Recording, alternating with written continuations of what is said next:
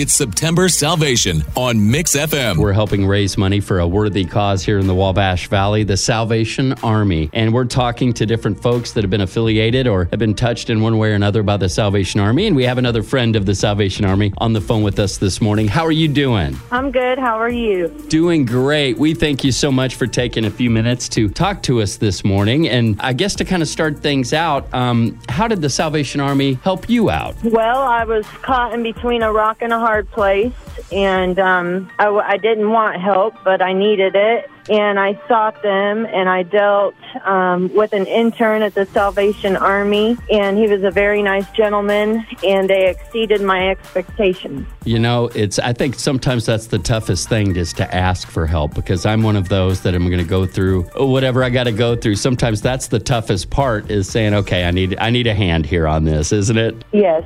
Well, the Salvation Army was there and, and helped you out through a uh, through a situation and uh, made things a little bit better during a tough time. Correct? They definitely did. To, to God be the glory. They were there, and from the first person you talked to, that intern, their main goal was to to make sure things were were taken care of. Correct? Yes, they did a very good job. What is one thing that you would do? There's people listening to us today. I know they helped you out. What would you tell people to get them to not only donate, but to learn more and be a part of the Salvation Army? Well, the Word of God says to open your mouth and judge righteously and speak up for the cause of the poor and needy. And our community has a lot of poor and needy people, and we also have a lot of people that aren't poor and needy.